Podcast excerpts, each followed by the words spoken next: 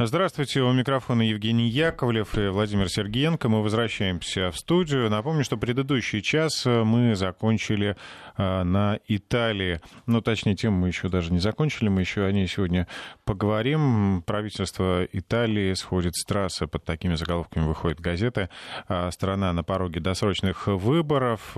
Дело в том, что вице-премьер и лидер правой партии Лига Матео Сальвини и глава МВД заявил, что коалиция распадается, ему не по пути с э, движением «Пять звезд», и, в общем, э, под вопросом ситуация с правительством, возможно, будут перевыборы, как у них ну, происходит? Возможно, да. и будут. Но еще раз, для итальянцев перевыборы это как воды нам с вами попить. Или как кофе разлить в студии. Э, в принципе, это легко и просто. Ну, там членов правительства не выбирают, да, их назначают. И дело не в правительстве, а в, э, вообще в системе, в выборной системе итальянцев. И итальянцы э, привыкли к тому, что правительство может и там полгода не продержаться. Это нормально. У них там после Второй мировой войны сколько уже? 150 правительств было. Это, вот представьте себе, 150 раз там перевыборы. Почему? Потому что нет единой такой партии. Это, в принципе, можно сказать, показатель демократичности в стране э, на итальянский манер. Потому что нет единой партии, которая могла бы удержаться большинством голосов. Всегда происходит коалиция. А в коалициях у них полный разлад. И, в принципе, если говорить о том, почему и как, и кто и что хочет, то, э, в принципе, вы знаете, эм, давайте честно и правде в глаза посмотрим и скажем. Когда партии начинают друг с другом воевать и начинают говорить, что, возможно, как всегда, Россия причастна к финансированию какой-то партии, то, в принципе, ну, риторика начинает разгораться, обвинения начинают такие усиленные. Э, и я даже не знаю, что первично. То есть, когда говоришь о мигрантах, понятно, что Лига и Сальвини, они в этом отношении являются, ну, абсолютно такие э, популяризаторы идеи как можно более жесткого обращения с мигрантами и вообще недопуска мигрантов на территорию Италии. И на этом они кассируют свои пункты. И пока будет эти вот маршруты все, пока Европа не закончит строительство большой-большого э, сетки рабица с колючей проволокой, заборов вдоль всей Африки, и не построит там лагеря, Э, которые должны будут контролировать. Ведь это не только там прибрежные страны. Это люди из Центральной Африки добираются правдами, неправдами. Э, это несколько границ нужно перейти. Там войны гражданские идут. Э, там голод в некоторых странах. Вот как с этим всем быть? Конечно, они будут идти. Пока не будут, вот Лига будет на этом кассировать. И Сальвини будет кассировать. Но давайте тоже, вот правде в глаза нужно смотреть, что Сальвини является человеком в Европе, в Евросоюзе, у которого много противников. Один из его сильнейших противников в Евросоюзе э, – это Макрон – и здесь разговор идет не о брюссельской вертикали, еще о чем-то. Сальвини делал определенные вещи. Он поддерживал желтые жилеты. Э, это конкретно в пику на зло Макрону. По-другому это не скажешь. И там перепалка была тоже такого уровня серьезного. Знаете, когда там вице-премьер, премьер, президентом э, поддерживаешь протесты в моей стране, где же солидарность? Где же межкабинетная солидарность? Это раз. Два э, Почему еще не любим Сальвини? И почему? Да очень просто. Потому что Сальвини является лоббистом идеи того, что пора снимать санкции с России. Вот представьте себе вот этот вот западный коллективный разум, в котором очень много крутится вокруг э, России. То есть вчера вот мы говорили насчет дестабилизации э, и того, что э, говорит премьер-министр Великобритании с премьер-министром Польши, э, и ни о чем другом они говорить не могут, как только о том, какая Россия дестабилизирующая. Вот все, на, во всем виновата Россия. Так вот, как раз Сальвини, он оставит другую позицию. Он говорит, с Россией надо работать, надо снимать санкции. И в этом отношении, понятное дело, он не любим среди других политиков, таких, понятно, как там премьер-министр Польши, просто Польша далека а Макрон рядом. И в этом отношении там где-то появляется, когда разговор о железной дороге, э, когда это же не просто кусочек дороги, там туннели нужно рыть, большие. Э, ну, из пункта А в пункт Б самое короткое расстояние, это прямая линия, а прямая линия, она может проходить через горы. Э, и построить такую железную дорогу, вот в Германии построили ветку, которая соединяет там, Берлин с Мюнхеном, аж на полтора часа теперь меньше ехать годы ушли на согласование проекта. Проект многомиллиардный. Вот здесь точно так же. И когда начинается разговор, что одна партия не поддерживает, а другая партия поддерживает э, вот, в железнодорожные пути, то на самом деле разговор идет о подрядах о том, кто будет это строить, какие фирмы. И если я не поддерживаю, я в эти партии, которые между собой не смогли договориться по соединению между Турином и Леоном, на самом-то деле, если посмотреть, то прямой связи с подрядчиками нету. Но я не помню, чтобы хоть раз вот где-то происходило по-другому. Одна партия, если вдруг блокирует жестко, значит, она выставляет какие-то условия, особенно в коалициях. И разницы нет, это Германия или Италия или Швейцария. Э, они могут выставить совсем непонятные для нас иногда условия. Ну, так если очень грубо, э, то дайте разрешение на постройку там, фармакологического завода или закройте четыре атомные станции, тогда мы вас поддержим здесь. То есть не то, что там денег дать или еще как-то. Не, они выторговывают для себя определенные вещи, то, что обещали своему избирателю. То, на чем они въехали в парламент, то, на чем они въехали в кабинет министров. И в этом отношении, ну, Сальвини, я так скажу, это друг России. А значит, у него недругов сразу много. И из-за того, что он друг России, его, кстати, не клюют. Просто это факт э, того, что у него недругов хватает, в том числе и в высших эшелонах европейской власти. Э, не симпатизируют ему. И будут рады, если Сальвини исчезнет. Только Сальвини может ситуацию перевернуть по-другому. Он там вице сейчас, а он может стать вообще премьер-министром.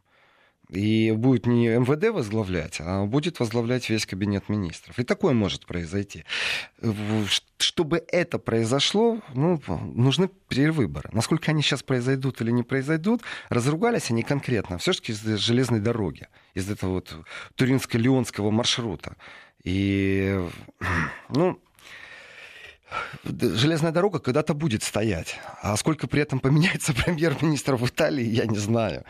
И, в принципе, есть еще и другой вопрос. Это автономия отдельным регионам Италии и минимальный размер оплаты труда. Вот здесь вот тяжелый разговор. Вот если во Франции Макрон должен был выйти, пойти на уступки э, желтым жилетом, и, в принципе, желтые жилеты поэтому и сдулись, потому что уступки все-таки они добились. Самая главная уступка — это повышение минимальной зарплаты. Ну и мораторий, понятно, на повышение цен э, на топливо. А, то в Италии, в случае с Италией, точно такая же проблема. У Италии долг неимоверный. Греческий долг по сравнению с долгом Италии это детский сад. Сколько было проблем в Греции. В Греции тоже новое правительство, не забываем. Новый премьер-министр, только что перевыборы прошли. Все нормально, демократично. Э, поменяли власть. Э, поменяли лидеров. Специфика Греции в последнее время была очень такая интересная, но факт остается фактом. Раскупили Грецию.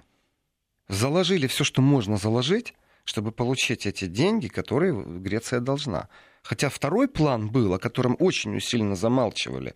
И э, там приезд определенных политиков, например, там Меркель в Грецию, специфика общения была, ну так, э, про фильтры и про всемирный заговор можно смело говорить на примере Греции про фильтры в СМИ. Потому что выбор у греков был очень простой. Можно выйти из еврозоны, оставшись в Евросоюзе. Никто не говорит, что в еврозоне, я имею в виду сейчас э, еврозона не наша программа, не моя программа, а смысл того, что валюта в виде евро ходит по определенным странам, которые перешли на валюту в виде евро. Ведь Польша не переходит, Чехия не перешла, Почему остальные страны перешли? Ну, придумали они это дело, кто-то верит в это дело. Греция элементарно могла вернуться к своей лире, выйти к своей драхме, к чему угодно, к своим динарам, выйти просто из еврозоны. Но остаться в Евросоюзе, остаться в Шенгене. Это был бы сильный удар по Центральному банку Европы, сильный удар по валюте евро, очень сильный удар. Э, в принципе, можно сказать, даже подлый, наверное, где-то, потому что, ну, и где ФТВ нашлась централизованной единой валюте. А, но саму идею по выходу из еврозоны ее не раскручивали ни на каком уровне.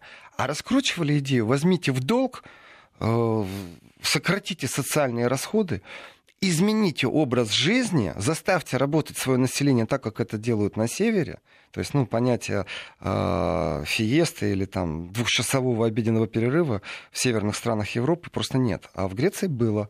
Ну, в прошедшем времени, нужно говорить, было. Потому что много что изменилось с момента, как Греция решила расплатиться со своими долгами. Так вот, греческий долг — это ерунда по сравнению с итальянским долгом. В Италии долг просто сумасшедший. Это триллионы. Ну, положение экономики в целом как-то посильнее? Ну, Италия, понятно, как, как экономика, понятно, она сильнее греческой экономики. Э, но, тем не менее, кто-то из правительства и когда-то должен будет решать проблему с этим долгом. Когда-то нужно находить выход. Так вот, в Италии как раз э, есть те, кто говорят, нужно покинуть еврозону и вернуться к итальянской лире и все, и будет нам счастье. Включим какую-то там инфляцию, наштампуем как хотим, приравняем при выходе итальянскую лиру к евро, как сами придумаем, и только благодаря этому уже можно в два раза долг уменьшить, потому что наштампуем деньги. Ну, а там дальше, чтобы не было, хоть всемирный потоп, это уже после того, как мы не будем занимать э, министерские кресла. Там такие мысли есть и такие мысли бродят. И рано или поздно это все должно взорваться. Так вот, по поводу э, предоставления автономии отдельным регионам Италии, ведь есть северная Италия, есть южная. Их сравнивать, не, ну, вот экономически, не надо даже. Там все понятно. Если один раз проедешься по Италии, даже дороги отличаются, дома отличаются. Вот видно, здесь богатая Италия, северная, а здесь бедная Италия, южная. Э, и понятие автономии, на самом деле, оно такое специфическое. Есть э, центральное место, куда ну, бюджет берет налоги, получает эти деньги, потом перераспределяет. Соответственно, тот, кто получит больше автономии, он будет меньше платить вот куда-то вот э, в центр. Соответственно, центр не будет распределять. То есть э, в, в усилении автономии как раз заинтересован север Италии, а не юг. Юг беднее, поэтому он заинтересован, чтобы его подкармливали. А север заинтересован, чтобы как раз наоборот сконцентрировать в себе то, что он зарабатывает. И вот это вот различие между севером и югом, оно точно так же и на политическом ландшафте видно. То есть дело не в мигрантах, это популистская волна, а дело в, вот, в реальности жизни. И разрыв между севером и югом Италии достаточно велик. Он виден невооруженным глазом. Э, и минимальный размер оплаты труда, давайте тоже так, это больная тема вообще для Европы. Некоторые страны проскочили это, сделали незаметно, сделали там пошаговый прирост увеличения зарплаты э, я помню, в Германии длинная дискуссия по поводу минимальных зарплат э, для сотрудников э, отельных комплексов. Потому что это достаточно тяжелая работа, с утра до ночи, это кажется, что там, ну, подумаешь, просто не поменяли э, пододеяльники, поменяли, пропылесосили и вышли. А темп работы такой, что они вот, ну, не останавливаются ни на секунду. А зарплата была у них самая минимальная. Такое ощущение, что они вот как-то расслабленно живут. Почему э, дошло практически там, до там, забастовок? Да очень просто, потому что уровень жизни был, ну, действительно нищенский, а человек пашет 8 часов в сутки. Э, сделали минимальную зарплату, защитили самый незащищенный слой сотрудников гостиниц в том числе. Это вот в первую очередь на них распространялось. Кажется, ерунда. На самом деле это огромный сектор. Это огромный сектор рабочих. Э, и отстаивать интересы очень тяжело, потому что они все разрознены. Это не одна большая структура, не один большой концерн, на котором есть профсоюз, который объединяет всех. Нет, это ну, разрозненные структуры. И государство взяло на себя функцию по минимальной зарплате, по увеличению минимальной зарплаты. И в Германии это было пошагово, хотя тоже были ну, протесты, дискуссии общественные. Во Франции желтые жилеты заставили это сделать. Вот в Италии то же самое сюжет может развиваться. Если государство не предпримет определенных шагов по увеличению минимальной зарплаты, то можно ждать э, желтые жилеты в Италии. И, понятное дело, это тут же кабинет министров нужно будет менять, тут же перевыборы. И, может быть, Сальвини абсолютно прав, что он идет на опережение. То есть повод, давайте разругаемся по поводу э, железной дороги, потому что пять звезд вроде бы партнеры по коалиции с Лигой, а с другой стороны пять звезд проголосовали против вот этого многомиллиардного проекта. Может, он сейчас и не нужен итальянцам. Он нужен именно тем, кто будет на этом деньги на зарабатывать. нужен повод. А, ну, а кому-то, может, он даже очень не нужен. И кто кому что обещал, мы не знаем. Это остается в тени. И вот теперь подведу итог по Италии. Смотрите, есть Сальвини, который лоббирует э, отмену санкционного режима по отношению к России, не стесняется этого делать. Есть Сальвини, который э, вступил в, в конфликт с Макроном, по поводу всего европейской политики и прочее. Есть Сальвини, который со своими партнерами по коалиции договориться не может даже по железной дороге. Э, есть Сальвини, который имеет определенную популярность в стране. И его популярность, она вот он все равно будет в парламенте. Ну, не будет министром, будет депутатом. Но он не сотрется с политического ландшафта и не исчезнет э, из политической жизни Италии. И вполне возможно, что просто используя повод э, того, что Лига и пять звезд не могут договориться по железной дороге, а на самом деле это усиление собственных позиций в правительстве. Я не удивлюсь, если после перевыборов вот, вот доверия, э, скорее всего, будет процедура. А вот после перевыборов еще неизвестно, как коалиции будут объединяться, как заново будут торговаться. Не забываем, что коалиционные соглашения это всегда торги, э, политические торги, в данном случае еще и железнодорожные торги. И как только коалиция распалась, следующая коалиция придумывает вот эти вот новые торги. То есть, если мы что-то не договорились в первом раунде, мы обязательно договоримся во втором раунде. Для этого нужно выйти из первого раунда, то есть э, расторгнуть э, коалиционный договор. Поэтому ну, много нюансов, но я не вижу критической точки. И они должны договориться между собой по повышению зарплаты и по поводу автономии. Но вот как раз автономия это абсолютно политический контекст, в смысле партийный. А, и здесь просто бонусы, а вот минимальной зарплатой можно допрыгаться до желтых жилетов в Италии. А я хочу вот такую статистику привести с э, ноября 2011 года, когда пост покинул Сильвию Берлускони. Раз, два, три, четыре, четвертый уже э, глава правительства сейчас Павло Джантилони. До этого Матео Ренцо, до, до этого Энрико Мы не знаем до этого Марио Монти. Ну, мы как бы в, скажем, информационной среде все равно не звучали их имена. Ну, Сильвио Берлускони, пожалуй, да, Ну, конечно, Берлускони мы помним да, хорошо, и Сальвини мы сейчас тоже запоминаем. Почему? Потому что, ну, давайте так, он обращает внимание на Россию, на проблемы России, он обращает на это внимание. Плюс не забываем такую вещь э, Представьте себе реальность картины. Вы глава государства. Вот вы, Евгений, глава государства. Своего, в Европе, в Евросоюзе.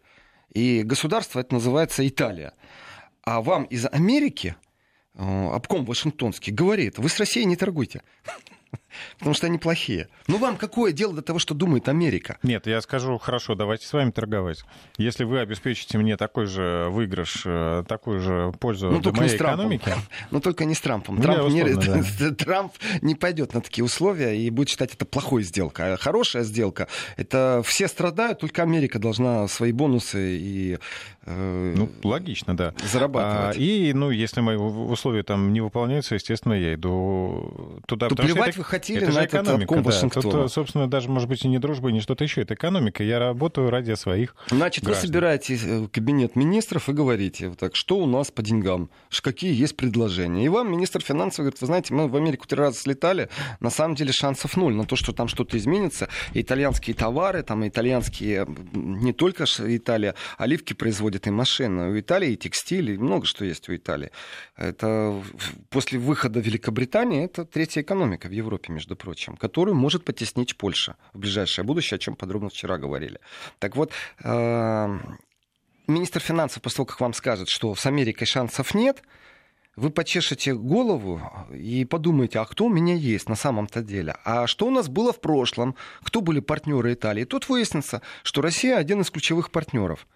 Но, к сожалению, вы не можете с ней торговать, потому что вы не суверенное государство, потому что у вас существует брюссельская вертюкаль, потому что вообще это модно быть анти, там, анти, антироссиянином. Ну, антироссийские настроения, они существуют. Это мода, это тренд.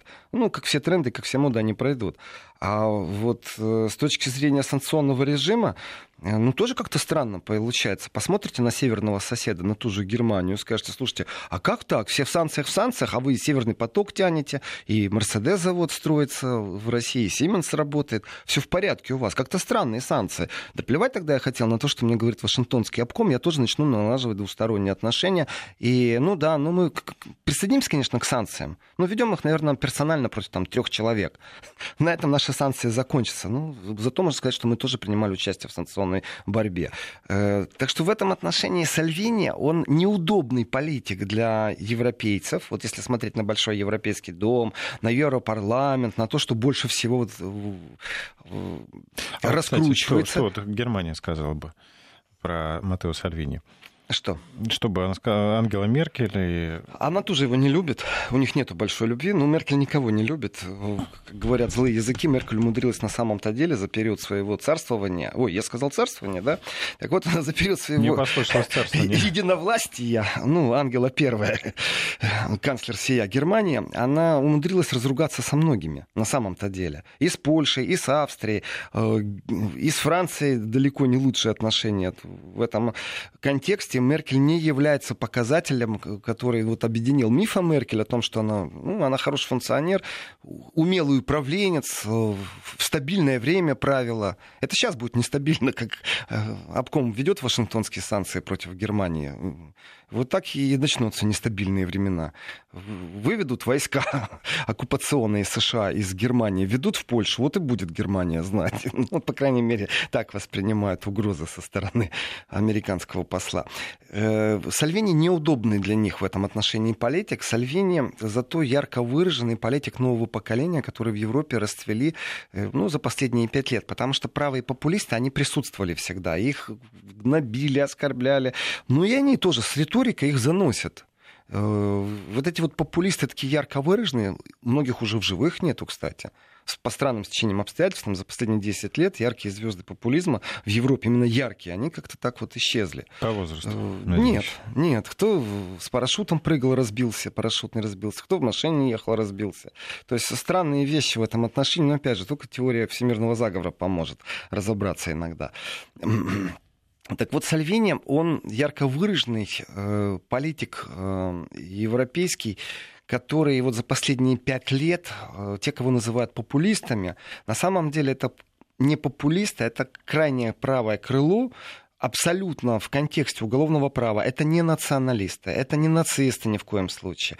Это консервативное крыло, которое, ну, в принципе, исповедует философию суверена, в принципе, исповедует философию эм, ну, национального торжества, я бы так сказал. И в этом отношении они не стесняются говорить об этом. У них нет большинства, уж больно и долго вынашивалась идея вот этого глобального либерализма, э, и он был как навязанная догба, что вот нету другой истины, есть только одна истина. Вот. И, в принципе, новые политики, они пришли, это Австрия, это Италия, это Венгрия, это часть Германии, ну, скажем ну, Германия, так, например, Франция. Да, то есть, мы и говорили. мы знаем эти имена. И, кстати, когда пробуют сказать, что э, ну, смотрите, вот Россия везде появляется, где есть правые популисты, э, на самом деле это те люди, которые не стесняются отделить экономику от политических спекуляций. Вот Словения это среди них. Поэтому он неудобен для европейского ландшафта политического. А, Евгений Яковлев и Владимир Сергенко снова в студии. Возвращаемся к болям Европы. Я смотрю на экран, вопросы пришли. Один из вопросов, вот звучит, они сделают из него, ну, в смысле, мы говорили о Сальвине, э, Строскана в Италии. Э, ну, с точки зрения Строскана, в каком смысле сделать? Если надо расширить эту мысль, я не знаю, что вкладывает наш радиослушатель и радиозритель в смысл, но э, Строскан был и кандидатом в президенты во Франции, и, в принципе, самую большую известность он получил как исполнительный директор э, Международного валютного фонда, но еще больше он известность имеет из-за сексуального скандала. Вот я не знаю, что вы имеете в виду, э, сравнивая Сальвини с Тросканом, что его сотрут из политической жизни э, каким-нибудь эм, скандалом сексуального плана, ну, давайте так. Для этого не должен быть скандал именно сексуального плана, потому что, смотрите, в Австрии коалиция развалилась из-за скандала и обвинения в коррупции. Вот здесь вот взаимные обвинения, они очень часто звучат, и в Италии тоже. И, ну, скажем так, итальянская жизнь, итальянская мафия, кто с ней как, и в прямом смысле слова мафия, это семья большая. Это не группировка бандитская, это большая семья, и в семье нужно друг другу помогать, поэтому рука руку моет по-другому. Там всегда звучат какие-то обвинения и в причастности к семье, ну, к мафии в смысле Ну, вот в контексте именно семьи. То есть это для них даже не преступление, они так мыслят просто. Ну, просто я тебе... так живут. Так живут, да, я тебе помогу здесь, а ты мне там контракт дай там на постройку железной дороги. Ну, мы семья, мы друг другу должны помогать. Конечно, это коррупция, но прямых обвинений вот сейчас нет. Ну, в кино, И... кстати, это смотрится просто замечательно. Ну, к сожалению, итальянский кинематограф не является сегодня законодателем моды, но воспили, воспили ситуацию с мафией.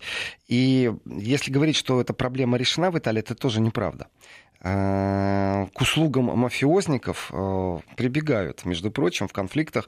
И если будет вдруг большой конфликт между профсоюзом и, ну, хотел сказать, рабовладельцем, ну, каким-нибудь индустриальным комплексом, каким-то акционерным обществом, э, то в Италии очень часто звучат голоса о том, что вы мне не угрожаете, или наоборот, ты еще получишь привет от семьи. Ну, в смысле мафии. Э, это есть. Это у них национальная традиция, скажем так. Еще один вопрос пришел с опозданием, я его вижу, по поводу того, почему э, подобранных море не везут назад в Африку. Ну, давайте по-другому вопрос поставим. А кто подбирает? И куда в Африку их назад везти. На самом деле их возят назад в Африку. И для тех, кого подобрали в море, попасть назад в Африку, это чудовищно. То есть люди, представьте себе, они продают свои дома, влазят в долги. Э, иногда целая община собирает деньги. Ну вот представьте себе, у всех ваших родственников и знакомых вы одолжили деньги и заплатили за билет в одну сторону, а вас взяли и назад домой прислали а вы у всех собрали. А вы уже когда в Европе, вы оттуда либо помогаете по одному, передергиваете, э, вытаскиваете в Европу, либо просто денег высылаете. И в некоторых странах 100 евро высланы из Европы, это там бюджет очень сильный, это помощь будет. Поэтому их отправляют назад в Африку, неправда, что не отправляют, но лагеря, которые есть на севере Африки, это чудовищно. Та информация по крохам, которая абсолютно не раскручивает СМИ. То есть это тоже тема, которая очень хорошо отфильтрована. Э, то по тем крохам, по той информации, кстати, представители благотворительных организаций эту информацию доносят, но у них нету таких сильных площадок, медийных, чтобы об этом рассказать правду. Там натуральное рабство. Там в, этих лагерях, куда их назад отправляют в Африку, лучше бы их туда не отправляли. Это вообще ни разу не гуманизм, э, здесь нет никаких либеральных ценностей, это абсолютный прагматизм, это и есть это вот лицемерие политическое европейское. А кто руководит этими лагерями? Там система финансирования достаточно тяжелая, руководит ими то государство, на территории которого находится этот лагерь. Ну давайте так, вот, вот Ливия, страна, которую вверг Запад в разруху полностью – вот не знаю, зачем Запад это сделал. Вот вредный такой Запад. И вот в этой стране, где сегодня еще и войны, где кто-то атакует столицу, э, идет на прорыв, кто-то убегает в пустыню, э, там очень нестабильная э, ситуация. И вот в этом государстве существует лагерь для беженцев. Ну, кто будет заниматься в этом лагере для беженцев правами человека? О чем вы говорите? А европейцы туда отправляют, только чтобы не видеть самим этой проблемы. То есть это очень хорошо быть таким либеральным, а, благородным, на картинке в телевизоре. А по жизни в кабинет принял постановление, отправили туда-назад в Африку. Ну, тоже не совсем понятно, зачем этому государству отправлять Деньги. этого беженца именно в а. лагерь. Почему не доставить его домой, вот где он жил до этого? Тоже, это процесс не одного дня. Ну, представьте себе, там же тоже расстояние такое. Человек шел пару месяцев, добирался на попутках, ну, вот как угодно, правдами, неправдами добирался. Добрался до края континента. Дальше правдами, неправдами, при том, что некоторые маршруты, это не то, что там, знаете, целеустремленно э, там пешеход какой-то идет. Нет, действительно существуют банды, которые этим занимаются, которые гарантируют доставку тебе до определенной точки. И тебе рассказ, как это происходит, и стоит это денег. И вот тебя довели до края континента. Все, вот Африка закончилась, теперь резиновая лодка, и впереди Европа. Тебя поймали, и куда тебя могут? Назад в твою страну отправить, где-то в Центральную Африку? Э, это сколько километров? Притом, кто будет это делать? А кто будет оплачивать? Это в Германии можно позволить роскошь, что два сопровождающих везут человека, одного человека по полупустом самолете в Афганистан. Возвращают по решению суда. Или он там подписал документы, что он больше в Германии не будет соискать право на убежище. А кто возьмет на себя расходы по доставке этого человека? Плюс, вы знаете, эти люди молчат как партизаны. Потому что у него шанс есть из этого же лагеря убежать, из этого лагеря добраться второй раз до резиновой лодки, а может добраться до Европы. Они не расстаются с этой надеждой. И они будут молчать под пытками, они не скажут, с какой страны они прибыли. И здесь даже в Европе э, нет общих правил и не пришли к консенсусу страны Евросоюза, как поступать, куда отправлять человека, если ему отказали вот в приеме, если ему не дали статус мигранта и не легализировали его положение в стране. И в какую страну его отправлять? Ну вот он приехал, э, как-то добрался через Венгрию, через Австрию в Германию. Если он приехал в Германию из Австрии, значит его надо в Австрию отправить. А если он приехал в Австрию из Венгрии, значит, его в Венгрию надо отправить. Венгрия говорит, спасибо, нам не надо. Это вы там принимали в Германии. То есть вопросы в Европе не отрегулированные. Какая Африка? Какие там регуляторы? Поэтому людей отправляют в Африку, но это чудовищно. То есть там не пахнет ни гуманизмом, ничем. Там действительно нужно жестко вводить систему контроля, ставить европейские войска. А они что делают, европейцы? Они нанимают местные войска. То есть это вопрос денег тоже. И, кстати, э, вот во всем этом, в этих играх гуманизм э, из тех сотни людей, которым удалось добраться, вот, вот эти резиновые лодки, брошенные на берегу, которые то в Греции, то в Италии, э, те, кто добрались уже до Европы, это всего лишь там сотни людей. Ну, тысяча, ну, десять тысяч. Ну, малый процент какой-то. А Африка это миллионы, это сотни миллионов людей. И вопросы решить, это действительно ждем, когда появится большая оградительная э, сетка с колючей проволокой, э, и еще поставят камеры, потому что так дешевле бороться. Не дешевле гуманистически как-то благородно поступить, возрождать экономику, помогать возрождаться экономике. Нет, дешевле поставить сетку дешевле поставить технику, камеры наблюдения, мониторы, поставить персонал, который будет этим заниматься. Э, так дешевле просто. И плевать мы хотели, что у вас там с правами человека. Нас интересует только вон э, Россия, Россия и еще раз Россия. Э, я так иногда так с претензией к западным СМИ, точнее, к европейским СМИ. Почему? Потому что, ну, уж больно они не объективны в своей журналистике. Объективность вещь это безэмоциональная должна быть. И если я вижу, что каким-то процессам дают особую подсветку в информационном поле, а какие-то просто умалчивают, то действительно Россия это нелюбимая страна, которую информационно постоянно пробуют уничтожить. Громят, расстреливают в информационном поле, не стесняются ничем. А, простой пример. Дочь Вэлли умудрилась вести трансляцию. Дочь Вэлли умудрилась э, там в соцсетях же тоже теперь, знаете, соцсети, они завоевываются большими СМИ. И в соцсетях э, точно так же можно увидеть рекламные объявления, которые вот вдруг ни с того ни с сего начинают всплывать. И... Ну, контекстная реклама такая. Контекстная реклама, плюс она очень странная. Ну, например, когда я не подписан э, точно в соцсети э, на поставщика этих информационных услуг, и вдруг у меня он начинает всплывать. А этот информационный поставщик, он, например, цитирует одного человека, и там написано на русским языком «все на митинг». А это как проплаченная реклама идет. Как к этому относиться можно? Так вот, на румынском языке такого не было, а на русском языке было. Почему я говорю румынский язык? Да потому что в Румынии десятки тысяч людей вышли на протесты вчера. Сейчас мы обо всех этих протестах расскажем поподробнее. Техническая пауза. Вести ФМ. Итак, вчера в Румынии прошли масштабные мероприятия. 25 тысяч человек вышли на улицы Бухареста. С чем были связаны протесты? Почему собрались? Ну, давайте начнем с того, что э, Румыния это страна э, Евросоюза, это член НАТО. И э, вот в Евросоюзе есть обвинение народа правительству обвинение в коррупции. Э, это не вчера началось, не позавчера. Это не так, что там недельку они побастовали, там кто-то выходит. Нет.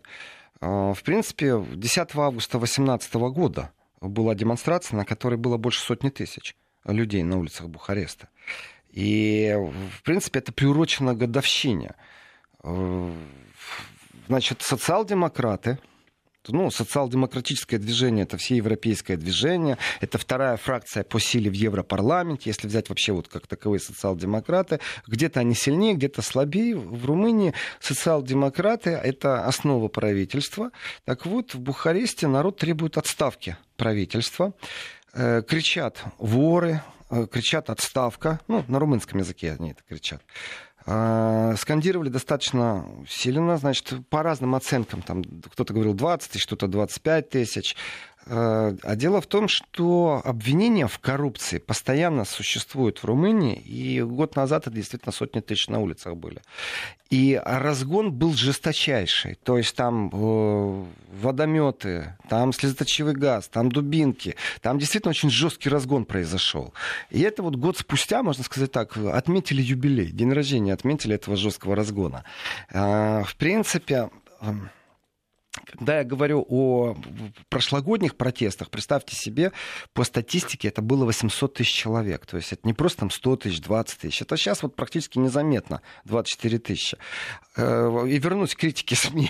Это незаметно для европейских СМИ. Знаете, так уделили внимание. Ах, э, ребятки, э, напомню вам, что когда 800 тысяч вышло на улицы в Румынии, когда жандармения применяла против демонстрантов водометы слезоточивый газ, пострадало тогда там официально 450 тысяч человек. Знаете, там, критикуй, не критикуй, а на самом деле это такое заметное событие было но не для СМИ европейских. Они все-таки концентрируются больше на России. Вот они у себя не видят ни бревен, ни, ни других соринок в глазах. И, в принципе, протесты несколько раз уже в Румынии вспихивали с новой силой. Это такой бурлящий вопрос, плюс э, претензии к правительству, они достаточно сильны. Почему? Ну, потому что э, вдруг в Румынии решили, знаете, послабить законодательное право. И э, изначально отменить некоторые законы, ну, грубо говоря, ввести амнистию на коррупционные дела.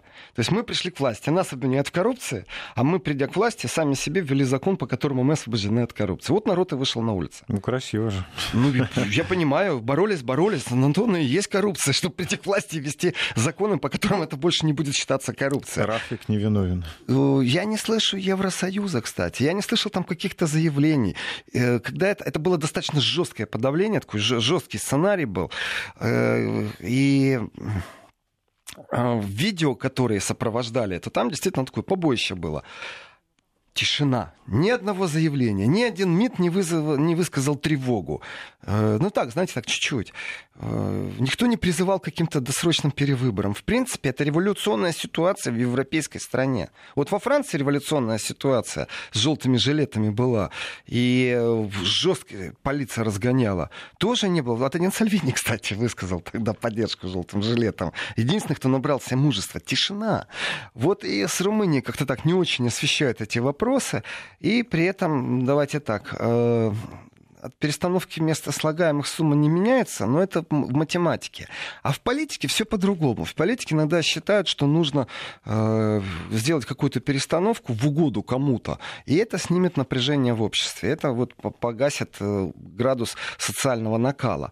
И в этом отношении э, ничего умнее не придумали в Румынии, правда смешно, после провала на евровыборы э, взять и уволить там главу МИДа и главу МВД.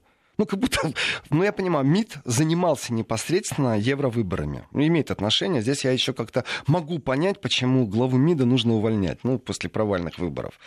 Э, но на самом деле разговор идет именно об имиджевой составной партии, и, и для этого нужно вот ну, какие-то громкие отставки. Вот он взял и уволил двоих. Э, в принципе, почему глава МВД уволен за провальные выборы в Европарламент, я не очень понимаю. Считаю это абсолютно политической конъюнктурной игрой в угоду избирателю. Э, и вообще вот как-то ребрендинг партии можно проводить и на таком уровне. А самому слабо в отставку подать. То есть нужно уволить двух министров, а самому в отставку. Ну, видимо, Может, нужна была прав. такая фигура, которую надо было наказать. Ну, то есть показать, что мы работаем, мы наказываем, мы разбираемся, и чаяние народа слышим. Ну, насчет чаяния народа, не знаю, народ против коррупции выступал, а не против э, двух министров, э, которых нужно э, убрать. Но на самом деле официальная версия звучит так, что эти два министра имели плохой имидж в глазах населения. Вот здесь, Евгений, вы правы. Только у меня вопрос. А когда их назначали, они до этого не имели? Они только на посту стали иметь плохой имидж? И вот здесь вот как-то опять тишина какая-то. Вот с точки зрения западных СМИ, вот в каждом самозваном или не самозваном оппозиционеры в России западные СМИ разбираются очень четко. Онлайн-трансляция протестных движений, прям приходите, там, делайте что-то, ну, посекундно прям. Можно это назвать рекламой определенной, вплоть до того, что там перепосты координации. Не просто так я про социальные сети сказал, что я не подписан на это СМИ, но почему-то меня выпрыгивает, и там конкретно идем на митинг. И вроде это цитата одного из человека ну, из там ну, а кого-то а там. Это а выглядит это как рекламный плакат, извините меня, идем на, на митинг, притом у меня это выпрыгнуло. Хотя я не подписан, это значит, что это действительно как реклама работает сейчас. Это раскрутка в социальных СМИ, очень просто проплачиваешь, и там э, кто занимался хоть раз попыткой раскрутки любого поста, он знает, что это там четыре движения мышкой. Это очень просто. Вы в Фейсбуке заходите и ну, выбираете возраст аудитории. Абсолютно. Да. Там четко можно написать, там аудитория от 16 16 до 20 лет э, место пребывания, а Россия стоит столько-то. И дальше тебе предлагают там от 10 тысяч, там от 20 тысяч аудитория, 100 тысяч, миллион, а ты плати а ты просто заплати. И в этом отношении, ну, не все так чисто, но вот не увидел я э, того же самого с Румынией. Не видел я этого. Хотя по логике вещей, ну, вы же э, должны интересоваться, что у вас в Евросоюзе происходит. Действительно, революционная ситуация во Франции была, и в Румынии она была, когда 800 тысяч людей вышли на улицы. Это очень много, 800 тысяч это много. Это не шутки. При этом Румыния далеко не самая большая страна евродержавы. Э, ну, от перестановки слагаемых, как я говорю, ничего не меняется. На самом деле ребрендинг э, партии происходит определенный. Ну, заодно и свои политические конъюнктурные цели кто-то решает. Э, но произойдет ли улучшение ситуации? Спадет ли напряжение благодаря тому, что уволили министров? Будет ли как-то репутация социал-демократов, даже смешно, социал-демократы и репутация. Ну, потому что они как-то в европейском контексте социал-демократы. Дело в том, что не могут два министра в Румынии нести ответственность за провалы в Евровыборе. Потому что социал-демократы, они вообще по своей философии э, в Европе, они находятся в провальном состоянии уже некоторое время. Точно так же тогда нужно увольнять и других министров из других партий, э, из других стран, э, потому что некоторые просто провалились. Э, ну, зеленая идеология где-то восторжествовала популисты, там, правые в некоторых местах пришли к власти или добрались до Европарламента. А социал-демократы, они давным-давно изжили себя вот со своей э, такой э, никакой повесткой, вот вообще никакой. Они размыты в политическом контексте.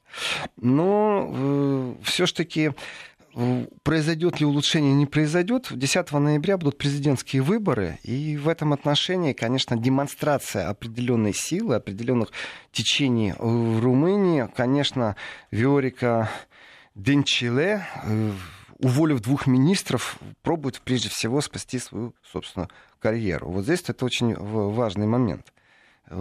Потому что на пост министра очень хочется остаться.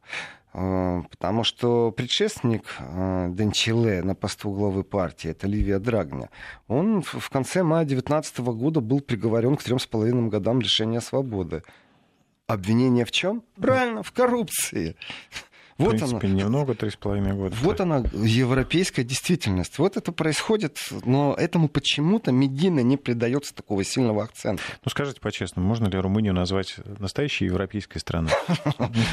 Э, да, конечно, это настоящая европейская страна. Я знаю, где начинается географически Европа, и где она географически заканчивается. Ну, Румыния находится территориально в Европе. А вот с точки зрения того, что нам презентируют как э, состоявшийся механизм э, европейской демократии такой, знаете, чистая она, вот прям как самый лучший бриллиант 1А, и прозрачный, и коррупции нет, и все такие хорошие. Ну, нет, ребята, далеко. Румыния до европейских стандартов действительно далеко. И обвинение в том, что выборы, кстати, выборы, оказывается, почему там, значит, что румыны, которые не в Румынии участвовали в выборах, ну, то есть люди, пришли в посольство румынские, они очень долго в очереди стояли и нервничали. Поэтому министра иностранных дел уволили. То есть вот организация выборов э, провалилась. ну, не знаю, мрак насчет того, что европейская держава, скажем по-другому, до тех стандартов, которые Европа на себя э, понавесила как э, какой-то определенный лидер и законодатель моды насчет там демократии и прочее, это, конечно, не соответствует европейским стандартам. И Румынии до этого еще идти и идти. А вот почему Приняли в ЕС, а Украину, Украине э, зеленый свет не светит. Вы знаете, Евгений, мне на самом деле вот такой вопрос вот в такой постановке, почему не приняли, почему приняли, да кому эта Украина нужна на самом деле? Румынию приняли и тоже потом ошиблись, думают, зачем же мы это сделали? Э, страна не экономически ни, никак не может э, гарантировать в ближайшее время экономическое чудо, недоразвита. И в этом отношении, э, скорее всего, интересы были принять в Европу, чтобы навязать определенные стандарты, чтобы принять в НАТО. Вот это для меня логично. Что ж, наше время вышло. Владимир, спасибо огромное. До новых встреч.